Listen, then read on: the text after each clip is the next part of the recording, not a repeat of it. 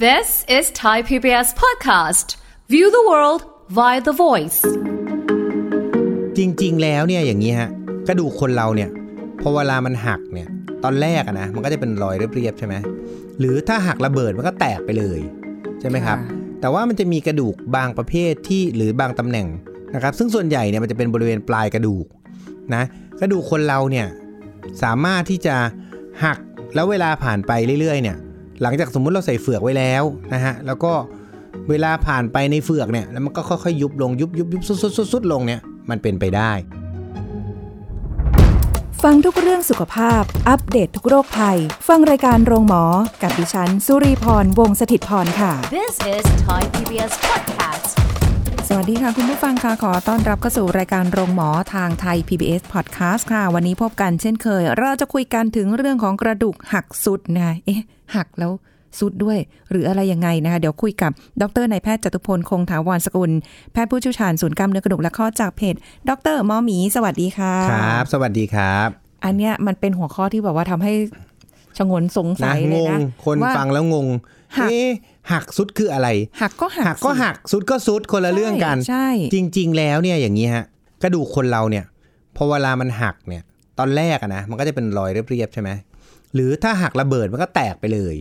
ใช่ไหมครับ ะ แต่ว่ามันจะมีกระดูกบางประเภทที่หรือบางตำแหน่งนะครับ ซึ่งส่วนใหญ่เนี่ยมันจะเป็นบริเวณปลายกระดูก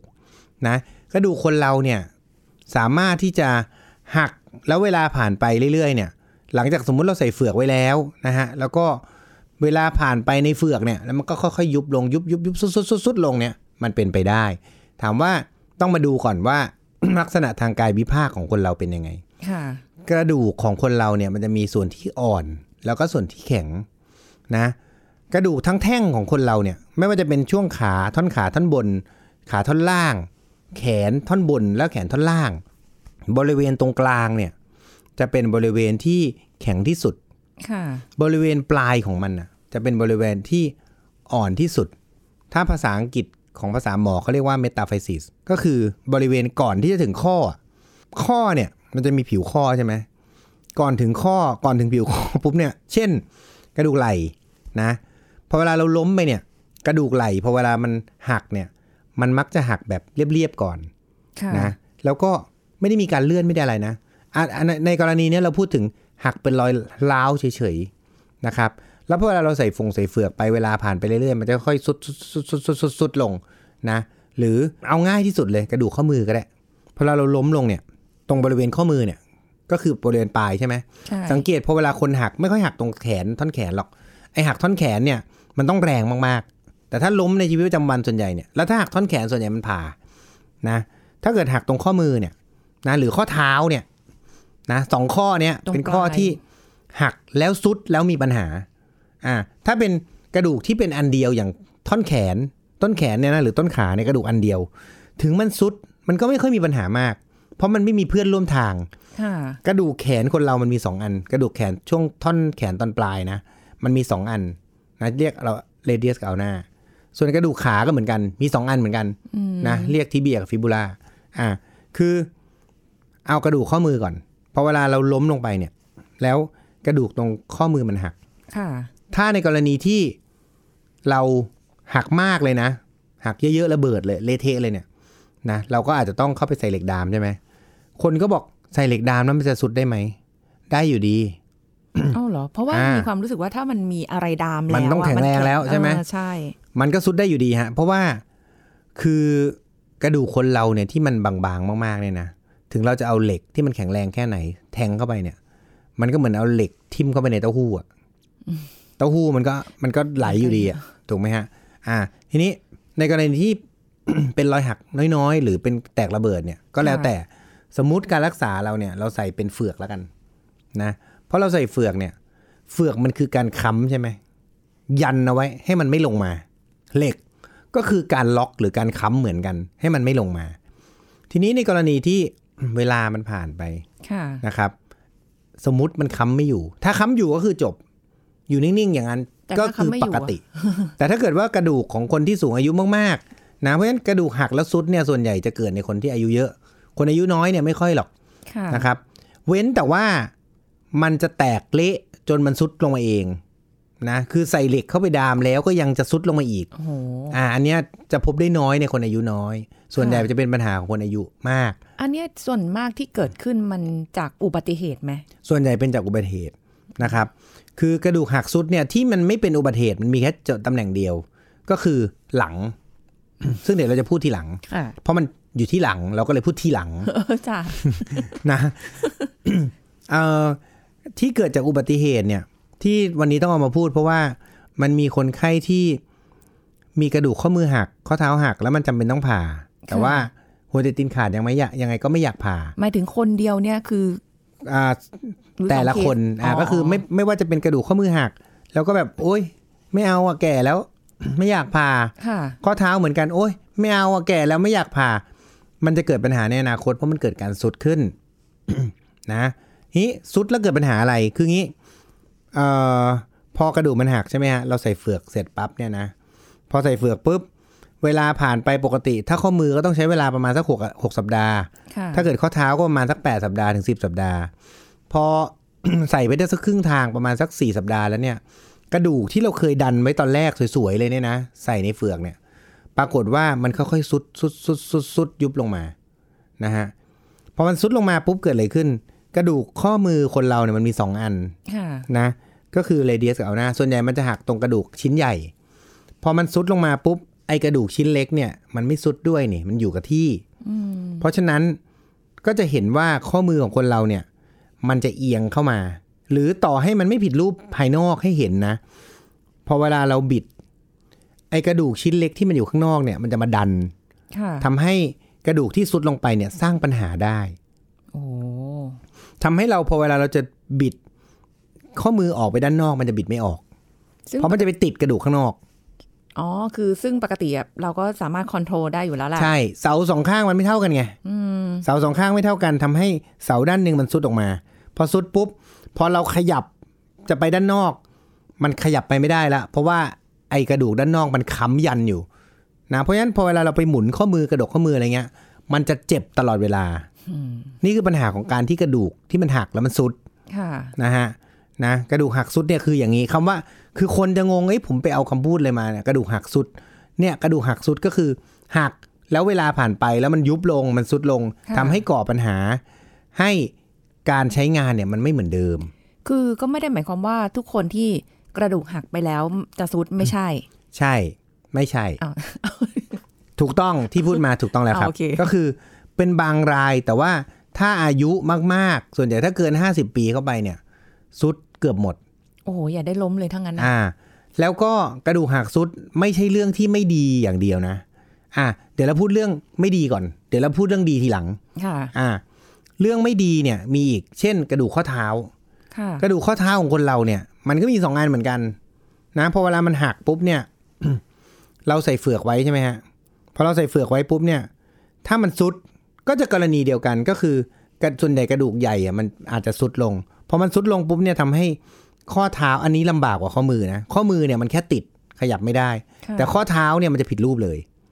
นะมันจะทำให้เกิดการเอียงของข้อเท้าพอเราเดินกระดกข้อเท้าเนี่ยมันจะเดินและเอียงตลอดอันนี้ ยังไงต้องมาผ่าตัดแก้ ค่ะ นะครับนะต่อให้เราผ่าตัดไปแล้ว ก็มีบางรายใส่เหล็กดามไปแล้วแต่กระดูกมันแตกเละเลยเนี่ยนะก็พอสุดลงปุ๊บเราก็ต้องวิธีการแก้นะฮะของข้อมือแล้วก็ข้อเท้าเนี่ยง่ายแต่ลำบากมาก คือ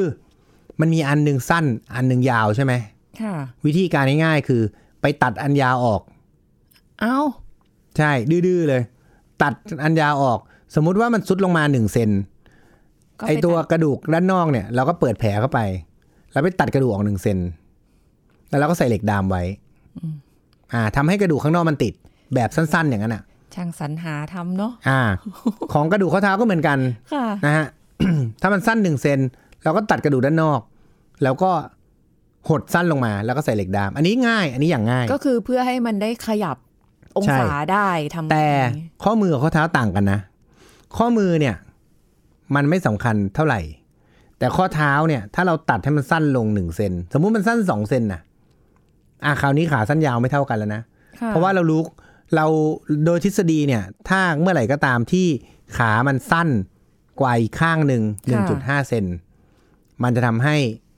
บาลานซ์เสีย แล้วคนไข้จะเดินเหมือนขามันสั้นยาวเสียบุคลิก ค่ะ อ่าเพราะฉะนั้นถ้าเป็นที่ขาส่วนใหญ่เราทำง่ายๆอย่างนี้ไม่ได้นะ เราต้องไปตัดไอ้ตรงที่มันสั้นน่ะ แล้วยืดมันออก มันสั้นใช่ไหมเราไปตัดให้มันหักเหมือนเดิมเลย แต่ว่าตอนแรกมันหักละเอียดใช่ไหมเราก็หักให้มันเป็นเรียบ ค่ะ ๆแล้วเราก็ใช้ตัวถ่างถ่างมันออก แล้วก็เอากระดูกเทียมที่เราเอามา กระดูกเทียมส่วนใหญ่ในร่างกายคนเราก็จะใช้เอ่อมีใช้กระดูกจากด้านข้าง เอ่อมันมีกระดูกสองอันใช่ไหมแล้วก็เอากระดูกไอ้อันนอกที่มันยาวเนี่ยแหละตัดให้มันสั้นลง แล้วเราก็เอากระดูกท่อนนั้นเอามาเสียบ ใส่เข้าไปตรงบริเวณที่มันสั้นเนี่ยให้มันยาว ขึ้น นะ ฟังแล้วก็ เยอะ โอ้ใช่ เออนะ ทีนี้อันนี้ก็คือในแง่เทคนิคสรุปคือถ้าขาเนี่ย ถ้ามันซุดลงนะ เราต้องทำยังไงก็ได้ให้มันไปยืดออก แต่ถ้าเป็นข้อมืออ่ะ ค่ะ ถ้ามันสั้นลงอ่ะ เราก็แค่ ทำให้มันสั้นตามกันแค่นั้นเองนะอันนี้คืออกรณีที่กระดูกหักแล้วสุด ค่ะ สำหรับกรณีที่เป็นเรื่องที่ไม่ดีอ่ะเรามาฟังเรื่องดีกันบ้าง กระดูกหักที่เราชอบให้มันสุดนะ คือกระดูกข้อสะโพก เดี๋ยวเดี๋ยวเดี๋ยวเดี๋ยวใช้คำว่าชอบให้มันสุดนี่คือยังไง คืออย่างนี้ ถ้าสมมุติมันไม่สุดนะฮะ มันจะเคลื่อน กระดูกคอคอสะโพกคนเราอะพอเวลามันหักอะมันจะหักได้สองรูปแบบหนึ่งคือหักแล้วอ้า ค่ะ สองคือหักแล้วจม หรือหักแล้วสุด อ๋อ เข้าใจไหม แล้วแต่จังหวะ คือถ้ามันหักแล้วมันจมลงไปซุดลงไปเลยเนี่ย เราชอบ เพราะพวกนี้ไม่ต้องผ่า ค่ะ แต่ถ้าหักแล้วแยก พวกนี้เจอหน้าปุ๊บผ่าเลย ต้องขยับเอาให้มัน อ่า ต้องทำให้มันตรง เออ แล้วก็ใส่เหล็กดาม โอ้ย อ่า เพราะฉะนั้นกระดูกสะโพกคนเราเนี่ย ถ้าเกิดเจอแบบหักแล้วสุดนะ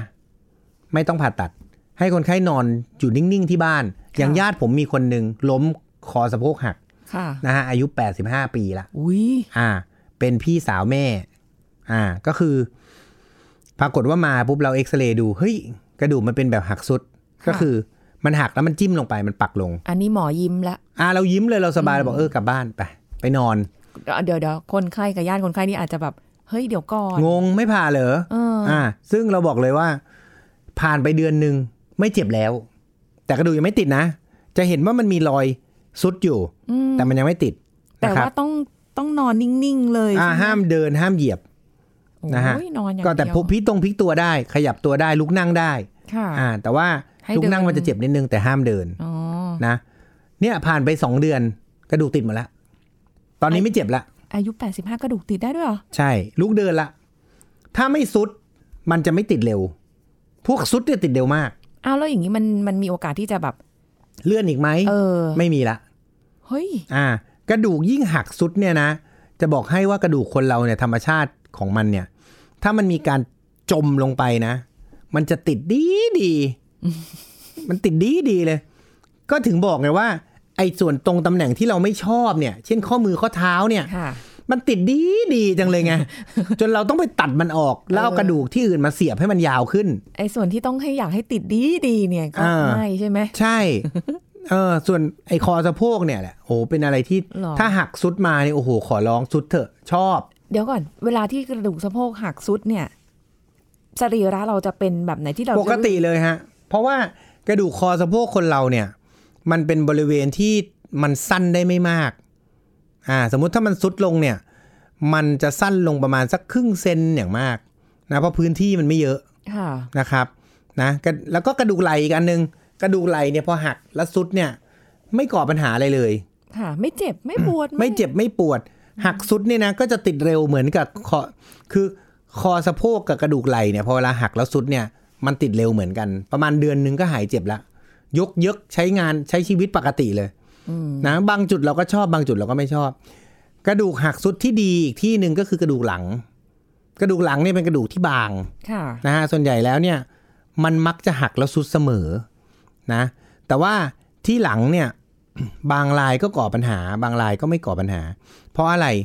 คือเมื่อกี้ที่เราพูดเนี่ยเราพูดถึงกระดูกยาวใช่ไหมอีกระดูกยาวเนี่ยส่วนใหญ่ปัญหาก็คือขาสั้นยาว ค่ะ แขนสั้นยาวใช่ไหมฮะแล้วก็กระดูกไม่ติดอะไรเงี้ย ไอ้พวกนั้นปัญหามันชัดเจน แต่กระดูกหลังเนี่ย มันเป็นสี่เหลี่ยม พอเวลามันหักแล้วซุดเนี่ย แน่นอนล่ะ หักแล้วซุดอย่างที่บอกไปแล้ว มันหายเร็วเดือนหนึงหายแล้ว แต่บางทีพอมันซุดลงไปเนี่ย มันทำให้เกิดมุม ที่เป็นมุมเอียงนะ ถ้ากระดูก คนสูงอายุเนี่ย ต่อให้มันไม่ได้มีอุบัติเหตุนะ ไม่ได้หักแบบกระแทกหรืออะไรเงี้ย แล้วถ้ามันมีมุมเอียงนะ ถ้าเกิดว่าเป็นมุมก้มแล้วกันเขาเรียกหลังค่อมอ่ะ ค่ะ อ่ะค่อมเนี่ยจะมีปัญหาอ่านั่งตรงขึ้นมาเชียว กระดูกหลังเรายังไม่แก่ขนาดนั้น อ๋อ เดี๋ยวก่อน งงโอเค เพราะเวลาเราล้มลงไปหรือเราหรือคนแก่ๆนั่งอยู่เฉยๆเนี่ยนะฮะแล้ว ค่ะ กระดูกมันค่อยๆซุดตามเวลาเนี่ย อ่าฮะ กระดูกซุดที่เป็นลักษณะค่อมเนี่ย ถ้ามากกว่า 50 องศาเราค่อยแก้ อ๋อ เยอะมากนะ เยอะมาก อุ้ยจะ นะฮะ คว่ำอยู่แล้วนะ อ่า เยอะมาก คือค่อมเรายอมรับได้เยอะนะ แต่องศาที่ยอมรับไม่ได้เลยคือ เอียงเอียงเอียงเป็นด้านข้างอะ ค่ะสาม หลังคดอ่ะ อ่า ถ้าเป็นภาษาไทยเราก็จะเรียกหลังคด ถ้าค่อมคือแนวด้านหน้าด้านหลัง ค่ะ ถ้าคดคือแนวด้านข้าง อ่า หลังคดเรายอมรับไม่ได้เลย ค่ะ นะจริงๆ ตามทฤษฎียอมรับได้ 5 องศานะครับ อุ๊ยน้อยมากเลยนะ น้อยมากน้อยมากนะ ในทางทฤษฎีนะ แต่ว่า ถ้าเป็นกรณีหัก เรายอมรับได้ประมาณ 30 องศา อืม นะแต่ถ้าเกิดว่าเป็นกรณีสุดและยุบเนี่ยนะเรายอมรับองศาได้น้อยนะครับ ในการที่มันเอียงนะ ค่ะ อ่า เพราะว่าอะไรพอหลังเรามันเอียงปุ๊บเนี่ยไหลเลย สะโพกมันจะไม่มีบาลานซ์ละพอมันไม่บาลานซ์ปุ๊บเนี่ย มันจะทำให้พอเวลาเราเดินแล้ว มันจะล้ม เอียงเยอะๆเนี่ยล้มได้ แต่ไม่ค่อยเจอลักษณะประเภทนี้นะ ส่วนมากก็จะหลังคอม ส่วนใหญ่มันจะเป็นค่อมมากกว่า ใช่ คือคนสูงอายุเนี่ย เพราะว่าอย่าลืมคนสูงอายุพอเวลาเขาใช้ชีวิตเนี่ยเขาไม่ได้นั่งเอียงนี่เขานั่งก้ม สังเกตผู้ใหญ่หลายๆคนนะเขานั่งแล้วเขาจะก้มลง ค่ะ ถูกไหมอ่ะ ทีนี้ในกรณีกระดูกหลังสุดนะ กระดูกหลัง กระดูกหักสุดของหลังเนี่ย เรามีวิธีการแก้ไขยังไงได้บ้างนะ สมมุติมันสุดแล้วเราเห็นช่วงแรกแล้วแล้วองศามันเยอะเนี่ยเราทำยังไง เออเรายังไม่เคยพูดนะฮะ แต่ว่าเทคนิคนี้จริงๆเป็นเทคนิคที่มีประมาณ 15 ปีละไม่แต่ก่อนแต่เก่าวันนี้ นะฮะนะ คือสำหรับกระดูกที่บางนะ แล้วสุดเขาจะมีการเจาะรูทางหลังเข้าไปนะพี่อย่าทำหน้าน่ากลัวขนาดเนี้ยจริง ๆ มันเป็น รู้สึก การผ่าตัดเล็กมาก เรารู้สึกว่าเราเวลาเราจินตนาการ สยองขวัญใช่ไหม เราจะ ทิ่มหลัง น่ากว ใช่ปะ ใช่เออ เออ น่าจะโดนคนทิ่มหลังมาบ่อย ไม่ใช่ มีเต็ม ก็คืออย่างนี้ พอเวลาเราทำเนี่ยเราเปิดแผลเล็กๆเองฮะข้างหลังนะ อ๋อ ใช้เอ็กซเรย์ในห้องผ่าตัด แล้วเราก็เปิดแผลเล็ก ๆ ประมาณสัก2เซนนะ ค่ะ แล้วเราก็เจาะรูเข้าไปนะ ให้ถึงตรงบริเวณที่มันยุบเลย แล้วเราจะก็ใช้วิธีการสอดอุปกรณ์นะฮะเป็นลักษณะกลมๆฟึบเข้าไปก็คือเสียบเข้าไปอะปุ๊บพอสอดเข้าไปปุ๊บอยู่นะ เราก็จะเอาไอ้ตัวซีเมนต์อะซีเมนต์ก็คือเป็น ของที่มันจะมีความแข็งแรงเท่ากระดูกอะ ค่ะ นะฉีดเข้าไปในไอ้ถุงเนี้ยนะเราจะใส่เข้าไปเข้าไปเป็นถุงกลมๆนะเข้าไปตรงบริเวณที่ยุบ แล้วเราฉีดซีเมนต์ฟึบเข้าไป แล้วทำให้ไอ้ถุงเนี่ยมันโป่งออก ค่ะ แล้วเราก็คาไว้รอจนมันแข็ง อ๋อ เหมือน กระดูกมันก็จะเด้งขึ้นมา ค่ะ อ่าซึ่งอันนี้เนี่ยดีมากสำหรับคนที่กระดูกหักสุด บอกเลยว่าสมมุติว่าคนสูงอายุนะ มีอาการปวดหลังเรื้อรังเนี่ยนะอันนี้สำหรับทุกคนที่อายุเยอะๆแล้วมีอาการปวดหลังเรื้อรังเนี่ยมีโอกาสที่จะเกิดกระดูกหักสุดที่หลังได้ ค่ะ นะพวกนี้เนี่ยบางทีเป็น 2 ระดับ 3 ระดับก็มี ค่ะ การผ่าตัดเนี่ยแผลผ่าเล็กมากเลย เสียบเข้าไปแล้วก็ใช้ซีเมนต์ยิง ฉีดเข้าไปแล้วก็ซีเมนต์ยิง 3 ระดับก็ฉีดเข้าไปเท่านั้นน่ะปรากฏว่าอาการปวดหลังเนี่ยหายสนิท โอ้ สมมติปวดมาเดือน 2 เดือนนะ ค่ะ พอทำเสร็จปุ๊บเนี่ยโอ้โหคนสูงอายุชอบมาก อีกวันหนึ่งหายเลยอ่ะ ไม่ไม่หลัง หายเลย หายเลย แบบ หาย ไม่ปวดเลย ย อันนี้ต้องบอกเลยมันเหมือนโมนะ แต่ไม่ได้โม เฮ้ย นะฮะ ดีอ่ะ อ่าการยิงซีเมนต์มันมี 2 แบบนะ คือไอแบบหลังเนี่ยมันเป็นแบบที่ปลอดภัย ค่ะ แต่ก่อนเนี่ยเขาเจาะรูเฉยๆนะ แล้วยิงซีเมนต์เข้าไปในกระดูกเลย อืมอืมอืม ปรากฏว่าไอซีเมนต์เนี่ยมันทะลักกลับเข้ามาไปกดตรงไขสันหลัง อ่า เอามันยังไม่ได้ไม่ไม่รอให้แข็งก่อนเหรอ หรือว่าแบบ ก็ เซ็ต มัน ตัว กระดูกมันบางมากไงพอฉีดด้วยความดันที่สูงอ่ะ มันก็ทะลักออกมาด้านหลัง พอมันทะลักออกมาด้านหลังปุ๊บ ก็เลยทำให้ไปกดทับไขสันหลัง อ้าว เขาถึงมีเทคนิคใหม่นี่ไง เอา ก็ แล้วต คื อน อ ตอนทำไม่เห็นเนาะ เอ่อตอนทำมันก็เห็นนะ แต่ว่ามันเข้าไปแล้วมันเอาออกไม่ได้นะ เพราะว่าแผลเราเป็นแผลเล็กแล้วเราฉีดเข้าไปไง คือเราฉีดเข้าไปเฉพาะจุด แต่แค่มัน ใช่ แต่มันทะลักกลับอไปอกม ทางอื่นอ๋อ มันดื้อมันดื้อ มันคุมไม่ได้ เอาออกไม่ได้ด้วย อ่า โอ้ เพราะฉะนั้นถึงมีเทคนิคใหม่นี่ไง ต้อง ก็คือ ต้องใช้เป็น เขาเรียกบอลลูนไคโฟพลาสตี้ก็คือ การใส่บอลลูนเข้าไปก่อน อืม ใส่เป็นลูกกลมๆในยไอ้บอลลูนเนี่ย ควบคุมทิศทางไว้ มันซีเมนต์มันจะได้อยู่ข้างในบอลลูนไง ค่ะ มันจะไม่มีการทะลักออกไปข้างข้างหลัง อ่า หรือข้างหน้า ค่ะ มันก็อยู่ในนั้นน่ะ อืม ใช่ไหมแต่ถามว่าเอาออกได้ไหม เอาออกไม่ได้เหมือนกันนะ เพราะว่าแผลเราก็ปิดเดียวเอง ออ เราใช้วิธีการสอดอุปกรณ์เข้าไปโดย ค่ะ ใช้แผลเล็กมาก เออ นะฮะสำหรับบางคนที่บางจัดๆและหลายเลเวลมากๆนะเขาก็จะมีอีกอันหนึ่งก็คือทำทำเป็นการผ่าตัดแผลเล็ก ค่ะ นะเปิดแผลเล็กๆ แล้วก็ใส่เหล็กดามเข้าไป หลายๆจุดอย่าง แต่ เงี้ย ละ เหอ ระดับเลย อ๋อ แล้วก็เสียบแล้วก็ดันเป็นแกน แต่ว่าเทคนิคนี้ส่วนใหญ่เขาไม่ค่อยทำอะ ค่ะ นะเพราะว่าเอ่อพวกนั้นเนี่ยมันเอ่อแผลมันเยอะ แล้วเหล็กเนี่ยที่เสียบเข้าไปในกระดูกที่บางอะก็เหมือนเหล็กเสียบเต้าหู้อะมันงัดไม่ค่อยขึ้น แล้วถ้าสมมติว่าเป็นหลาย ๆ จุด แต่เราแค่ซ่อม ใส่บอลลูนอย่างเดียว อจุดเดียวไปได้ไหม ถ้ามันไม่มีอาการเยอะเราทำจุดเดียว แต่ถ้าเกิดว่ามาบางแบบ4ี่ห้าระดับเนี่ย ค่ะ ส่วนใหญ่เราก็ เลือกทำในระดับที่มันสุด อ่ะ ถ้า เรา มัน ไม่ ไม่สุดเราไม่ทำ เราไม่สามารถที่จะแบบว่า อ่า ขยายลูกบอลลูนให้มันแบบเข้าไปในพื้นที่ทั้งหมด ไม่ได้ เพราะว่าบอลลูนหนึ่งอันใช้สำหรับหนึ่งระดับ เท่านั้น จุดแค่ตรงนั้นเท่านั้น ใช่ เพราะว่าระดับหนึ่งเนี่ยมันก็ง้างขึ้นมาได้แค่แค่ นิดหน่อย แค่เท่านั้นแหละ เออ คือบอลลูนอันหนึงเขาทำได้สำหรับความสูงของระดับหนึ่งพอดี คือหมายความว่าตัวความขยายของบอลลูนบอลลูนเนี่ย มันได้แค่นิดหน่อย ได้แค่ระดับเดียว ได้แค่ประมาณสัก2เซน2ถึง2.5 เซน เพราะว่ากระดูกหลังคนเราเนี่ย มันเป็นสี่เหลี่ยมใช่ไหม มันก็จะสูงประมาณนี้แหละ2 2.5 เซนประมาณ อ๋ เนี้ย อ ไม่เกิน ให้ นี้ ให้เต็มข้อ ให้เต็ม ตรงนั้น ข้อเดียวนั่นแหละนะอันเดียว ค่ะ นะก็อันเดียวก็คือพอแล้วสูงแล้ว ค่ะ นะฮะทีนี้ ถ้าคนบอกก็แล้วฉันไม่อยากผ่าล่ะ ก็อย่างที่บอกนะซุดไปแล้วเนี่ย ถ้า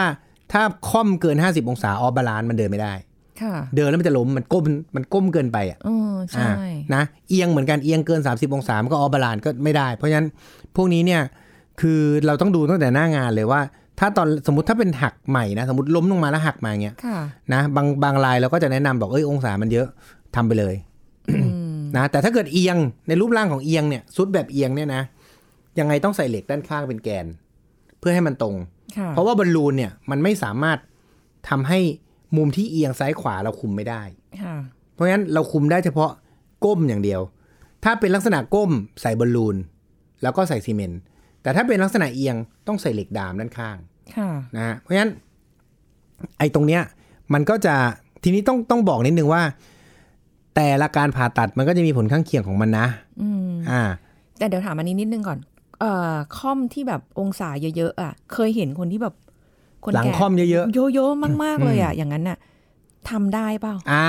เกินห้าสิบ พวกกระดูกหลังค่อมนะฮะการผ่าตัดของกระดูกหลังค่อมเนี่ย แก้ได้นะฮะแต่ว่าแล้วก็คือต้องแหมต้องเคยเห็นในรูป บางคนเนี่ยเขาค่อมกันที 90 องศา ก็คือว่าหน้าเนี่ยก้มเลย ใช่ใช่เคย ก้ม เห็น แบบ นั้น มองขึ้นมาไม่ได้แล้วอ่ะ ค่ะ อ่าแก้ได้ฮะ พวกนี้เราใช้วิธีการตัดกระดูกนะ อ๋อ ตัดแบบโอ้อันนี้ฟังแล้วน่ากลัวนะอ่าโดยในชีวิตจริงเนี่ยยังไม่เคยเห็นและไม่เคยทำด้วย ค่ะ นะ แต่ว่าเห็นต่างประเทศเขาทำเยอะนะเอ่อ เขาจะใช้วิธีอย่างเงี้ยฮะพอเวลามันค่อมใช่ไหมแปลว่ากระดูกเนี่ย มันอัดกันแล้วมันเอียงเยอะ วิธีการคือเขาไปเอาตัดกระดูกนะ แล้วเอาด้านหลังเนี่ย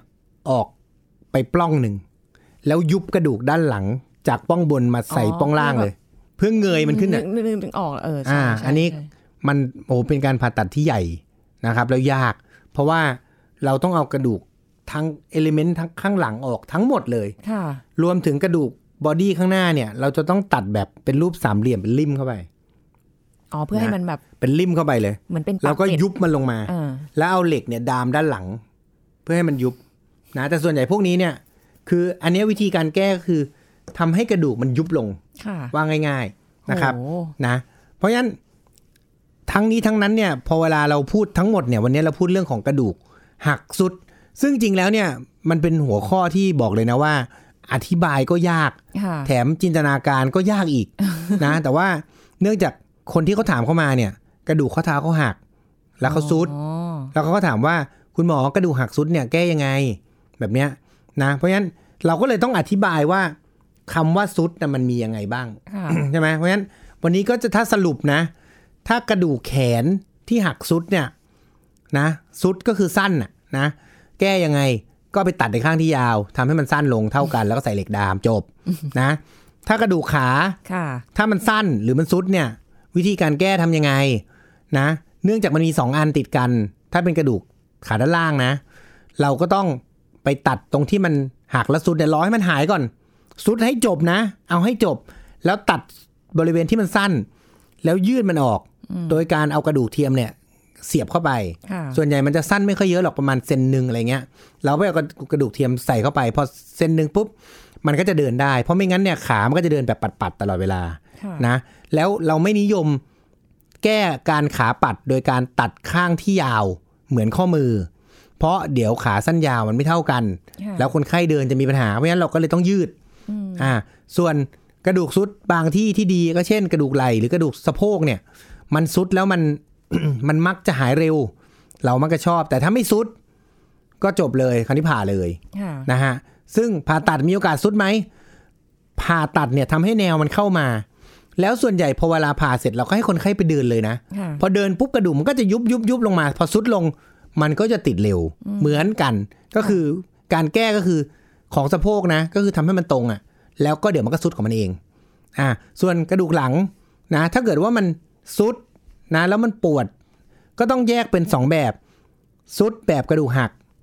ถ้าหักก็ต้องดูว่ามุมมันเยอะไหมตั้งแต่ต้น ถ้ามุมมันเยอะก็ใส่บอลลูนแล้วก็ถ่างมันขึ้นนะ ถ้าเกิดว่า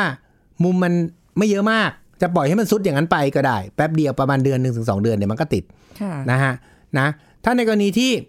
กระดูก เรื้อรังเลยเป็นมานานแล้วปวดเป็นกระดูกพรุนแล้วซุด พวกนี้เนี่ยบอกเลยคุณลุงคุณป้าที่มีอาการปวดแบบนี้นะ ถ้าเอ็กซเรย์แล้วกระดูกมันบางมากนะ ฉีดซีเมนต์เข้าไปเนี่ยใส่บอลลูนแล้วฉีดซีเมนต์เนี่ย อีกวันหนึ่งหายปวดเลยเป็นปิดทิ้ง โอ้โห มหาศาล แต่จนลงเลยด้วยนะ เกือบลืมพูด ค่าใช้จ่าย เพราะว่าค่าไอตัวพวกเนี้ยหนึ่งระดับอะตกประมาณแสนหนึ่งอ่า แสนกว่าบาท จนเลยหายปวดแต่จนเลย ไม่มีทางเลือกอื่นเลยเหรอ อ่า คือทางเลือกอื่นก็คือ ทนเอา โอ้ย นะ อ่า ก็วันนี้ก็อยากจะมาให้ความรู้เกี่ยวกับเรื่องของกระดูกหักสุด ซึ่งอธิบายยากมากแต่ได้อธิบายไปแล้ว ก็ถ้าใครมีคำถาม ก็ฝากคำถามเข้ามาได้ครับ หรือ ค่ะ เอ่อ ไปดูในเพจ ถามเข้ามา ได้ ในเพจก็ได้นะฮะนะ ก็วันนี้ขอฝากไว้แต่เพียงเท่านี้ขอบคุณมากครับ สวัสดีครับ ขอณค่ะหมอหมีค่ะอ้าวคุณผู้ฟังคะหมดเวลาแล้วค่ะ กับรายการโรงหมอทางไทย PBS Podcast นะคะ ขอบคุณที่ติดตามรับฟังค่ะ แล้วก็ติดตามกันได้ใหม่ครั้งหน้านะคะ วันนี้ลาไปก่อนสวัสดีค่ะ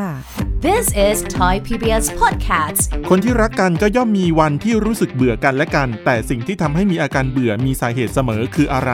ผู้ช่วยศาสตราจารย์ดรจันวิพาดิลกสัมพันธ์ ผู้เชี่ยวชาญด้านความสัมพันธ์และครอบครัวมาบอกให้รู้ครับ อันนี้จากการสำรวจสำรวจพฤติกรรมของผู้หญิง ที่ผู้ชายบอกว่าเบื่อ อันแรกค่ะ ผู้หญิงที่ชอบออกคำสั่ง คือออกคำสั่งเนี่ยนะคะ ผู้ชายเขาบอกว่า ถ้าเป็นในบ้านเนี่ยนะ มันก็ยอมรับได้นะ อยู่กันแค่เธอกับฉันสองคนอยู่กันในห้องสองคนเนี่ยเธอออกคำสั่งให้ฉันทำนั่นทำนี่ฉันก็ยอมรับได้นะ อ่าฮะ นะคะแล้วตอนแรก ๆ ฉันก็อยากจะเอาใจเธอนะ ฉันก็ยอมยอมเธอ แต่ถ้าเป็นเมื่อไหร่ที่อยู่นอกบ้านเนี่ย ต่อหน้าเพื่อนฝูง ต่อหน้าคนหมู่มาก ต่อหน้าลูกน้อง ต่อหน้าทารกำนันเนี่ย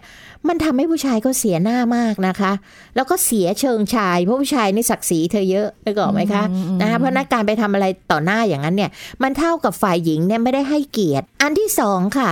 เขาเบื่อมากเลยกับความจู้จี้ขี้บ่นนะคะทำตัวเป็นเจ้าชีวิต หรือทำทีว่าพยายามอยากจะเปลี่ยนเขาอะค่ะ หรือควบคุมบงการชีวิตเขาอะอยากจะ ค่ะ เปลี่ยนให้เขาเป็นอย่างนั้นอย่างนี้อะนะคะ เพราะฉะนั้นผู้ชายเนี่ยจะรู้สึกอึดอัด เพราะเขาก็เบื่อแม่เขาอยู่แล้วล่ะค่ะ นะคะแล้วเขามามีแม่คนที่สองเขาอยากจะมีแฟนนะไม่ได้อยากอยากจะได้แม่อีกคนหนึ่งนะคะเพราะฉะนั้นเนี่ยแล้วยิ่งถ้าผู้หญิงเนี่ยขี้จู้จี้ขี้บ่นมากเข้ามากเข้ามากเข้าเนี่ยค่ะ มันจะติดเป็นนิสัยเลยนะคะติดตัวไปเลย ประเด็นต่อไปค่ะ อันนี้ผู้ชายบอกมาเลย ไม่ชอบให้ผู้หญิงเนี่ยเข้ากับคนอื่นได้ง่ายเกินไปแปลกไหมคะ โดยเฉพาะการเข้ากับคนเพศตรงข้ามง่ายเกินไปนะคะบางทีไปสนิทสนมกับเขาจนเกินงามอ่ะ เพราะว่าผู้ชายเนี่ยผู้ชายของเราเนี่ยค่ะเขาจะระแวงเขาจะไม่ชอบให้เรามีพฤติกรรมแบบนั้น อย่าลืมว่าผู้ชายในความอดทนทางอารมณ์น้อยกว่าผู้หญิงเยอะ วันนั้นก็จะมีเรื่องบอกเยอะทีเดียวนะคะ ซึ่งเดี๋ยวตรงเออทางเห็นของผู้หญิงเนี่ยจะพบว่ามันน้อยกว่าผู้ชาย เพราะว่าผู้หญิงนี่มีขีดความอดทนสูงกว่าที่จะมาบอกว่าเบื่อแล้วแบบเนี้ยนะคะ แต่อันนี่คือเขาเบื่อแล้วแล้วชักจะทนไม่ไหวแล้วเนี่ยอย่างที่บอก เพราะฉะนั้นตรงเนี้ยจะเห็นไหมคะว่าในแต่ละสถานการณ์เนี่ยมันมีความแตกต่างกัน ค่ะ นะคะในนิในปัจจุบันเนี่ยอาจจะเป็นเรื่องที่เขามองเป็นเรื่องธรรมดาไปแล้วเรื่องเหล่านี้ แต่ประเด็นเหล่านี้ที่ที่มันขึ้นมาเนี่ยอาจจะเป็นเกี่ยวกับในขณะเนี้เราเป็นโลกของโซเชียลมากขึ้น คือถ้าไม่มีการแก้ไขเนี่ยจากความเบื่อ มันก็จะกลายเป็นความหมดรักนึกออกไหมคะ แต่ไม่กล้า คือบางคนเนี่ยจะใช้คำว่าไงกว่าเขาจะได้เป็นแฟนกันน่ะ ค่ะ คุณสุริพรคะแต่ละคนเนี่ยไม่เหมือนกัน อ่ เราจะเอาตัวเราไปวัดเขาไม่ได้ เป็น ค่ะ เราเราเลิกแล้ว อืมอืม แต่สำหรับเขาเนี่ยแฟนคนเนี้ยกว่าเขาจะได้มา ค่ะ นึกออกไหมคะกว่าเขาจะมีความรักบางคนเป็นความรักครั้งแรก หรือเป็นความรักที่เขาคิดว่าเขาไม่อยากจะเปลี่ยนใจแล้ว ค่ะ นะคะเขาก็ทนไปเรื่อย ๆ แล้วก็คิดว่ามันจะดีขึ้น ค่ะ นะคะ เพราะฉะนั้นไอ้ขีดความอดทนของคนเรามันก็ไม่เท่ากัน ม หรือบางคนผู้หญิงบางคนผู้ชายบางคนเขาไม่มีทางเลือกอื่น ทาง ค่ะ เดินอื่นอีกแล้วนึกออกไหมคะ คือเขาทุ่มเทใจไปแล้วกับผู้หญิงคนนี้หรือกับผู้ชายคนนี้เขาก็คิดว่าเขาจะไม่หาใหม่เขาจะไม่มีใหม่ หรือด้วยเหตุผลอีกร้อยแปดพันประการที่เราไม่รู้ได้ เพราะเราไม่ใช่ตัวเขา ค่ะ เช่นเหตุผลทางด้านเศรษฐกิจ ในเรื่องของอาชีพ ในเรื่องของบุตร ในเรื่องของอะไรต่ออะไรอีกมากมาย อืม วิธีน่ะมันมีเสมอค่ะ แต่ว่าทำหรือไม่ทำและทำได้หรือทำไม่ได้ อย่างแรกเลยมันก็ต้องใช้การพูดคุยการสื่อสารที่ที่ดีกันระหว่างสามีภรรยา ซึ่งตรงเนี้ยกลับเป็นเรื่องยาก ใช่ ทั้งทั้งที่เราบอกว่าสามีภรรยาเนี่ยเป็นคนที่ใกล้ชิดกันที่สุดเลยนะที่มันจะคุยกันได้ ค่ะ แต่บางทีเราไม่คุยกัน เพราะเราจะมีความรู้สึกว่า คิดเอาเองว่าคุยไปก็เท่านั้นแหละ ไม่ได้อะไรขึ้นมา This is Thai PBS Podcast ติดตามรายการทางเว็บไซต์และแอปพลิเคชันของไทย PBS Podcast Spotify SoundCloud Google Podcast Apple Podcast และ YouTube Channel Thai PBS Podcast Thai PBS podcast. View the world via the voice.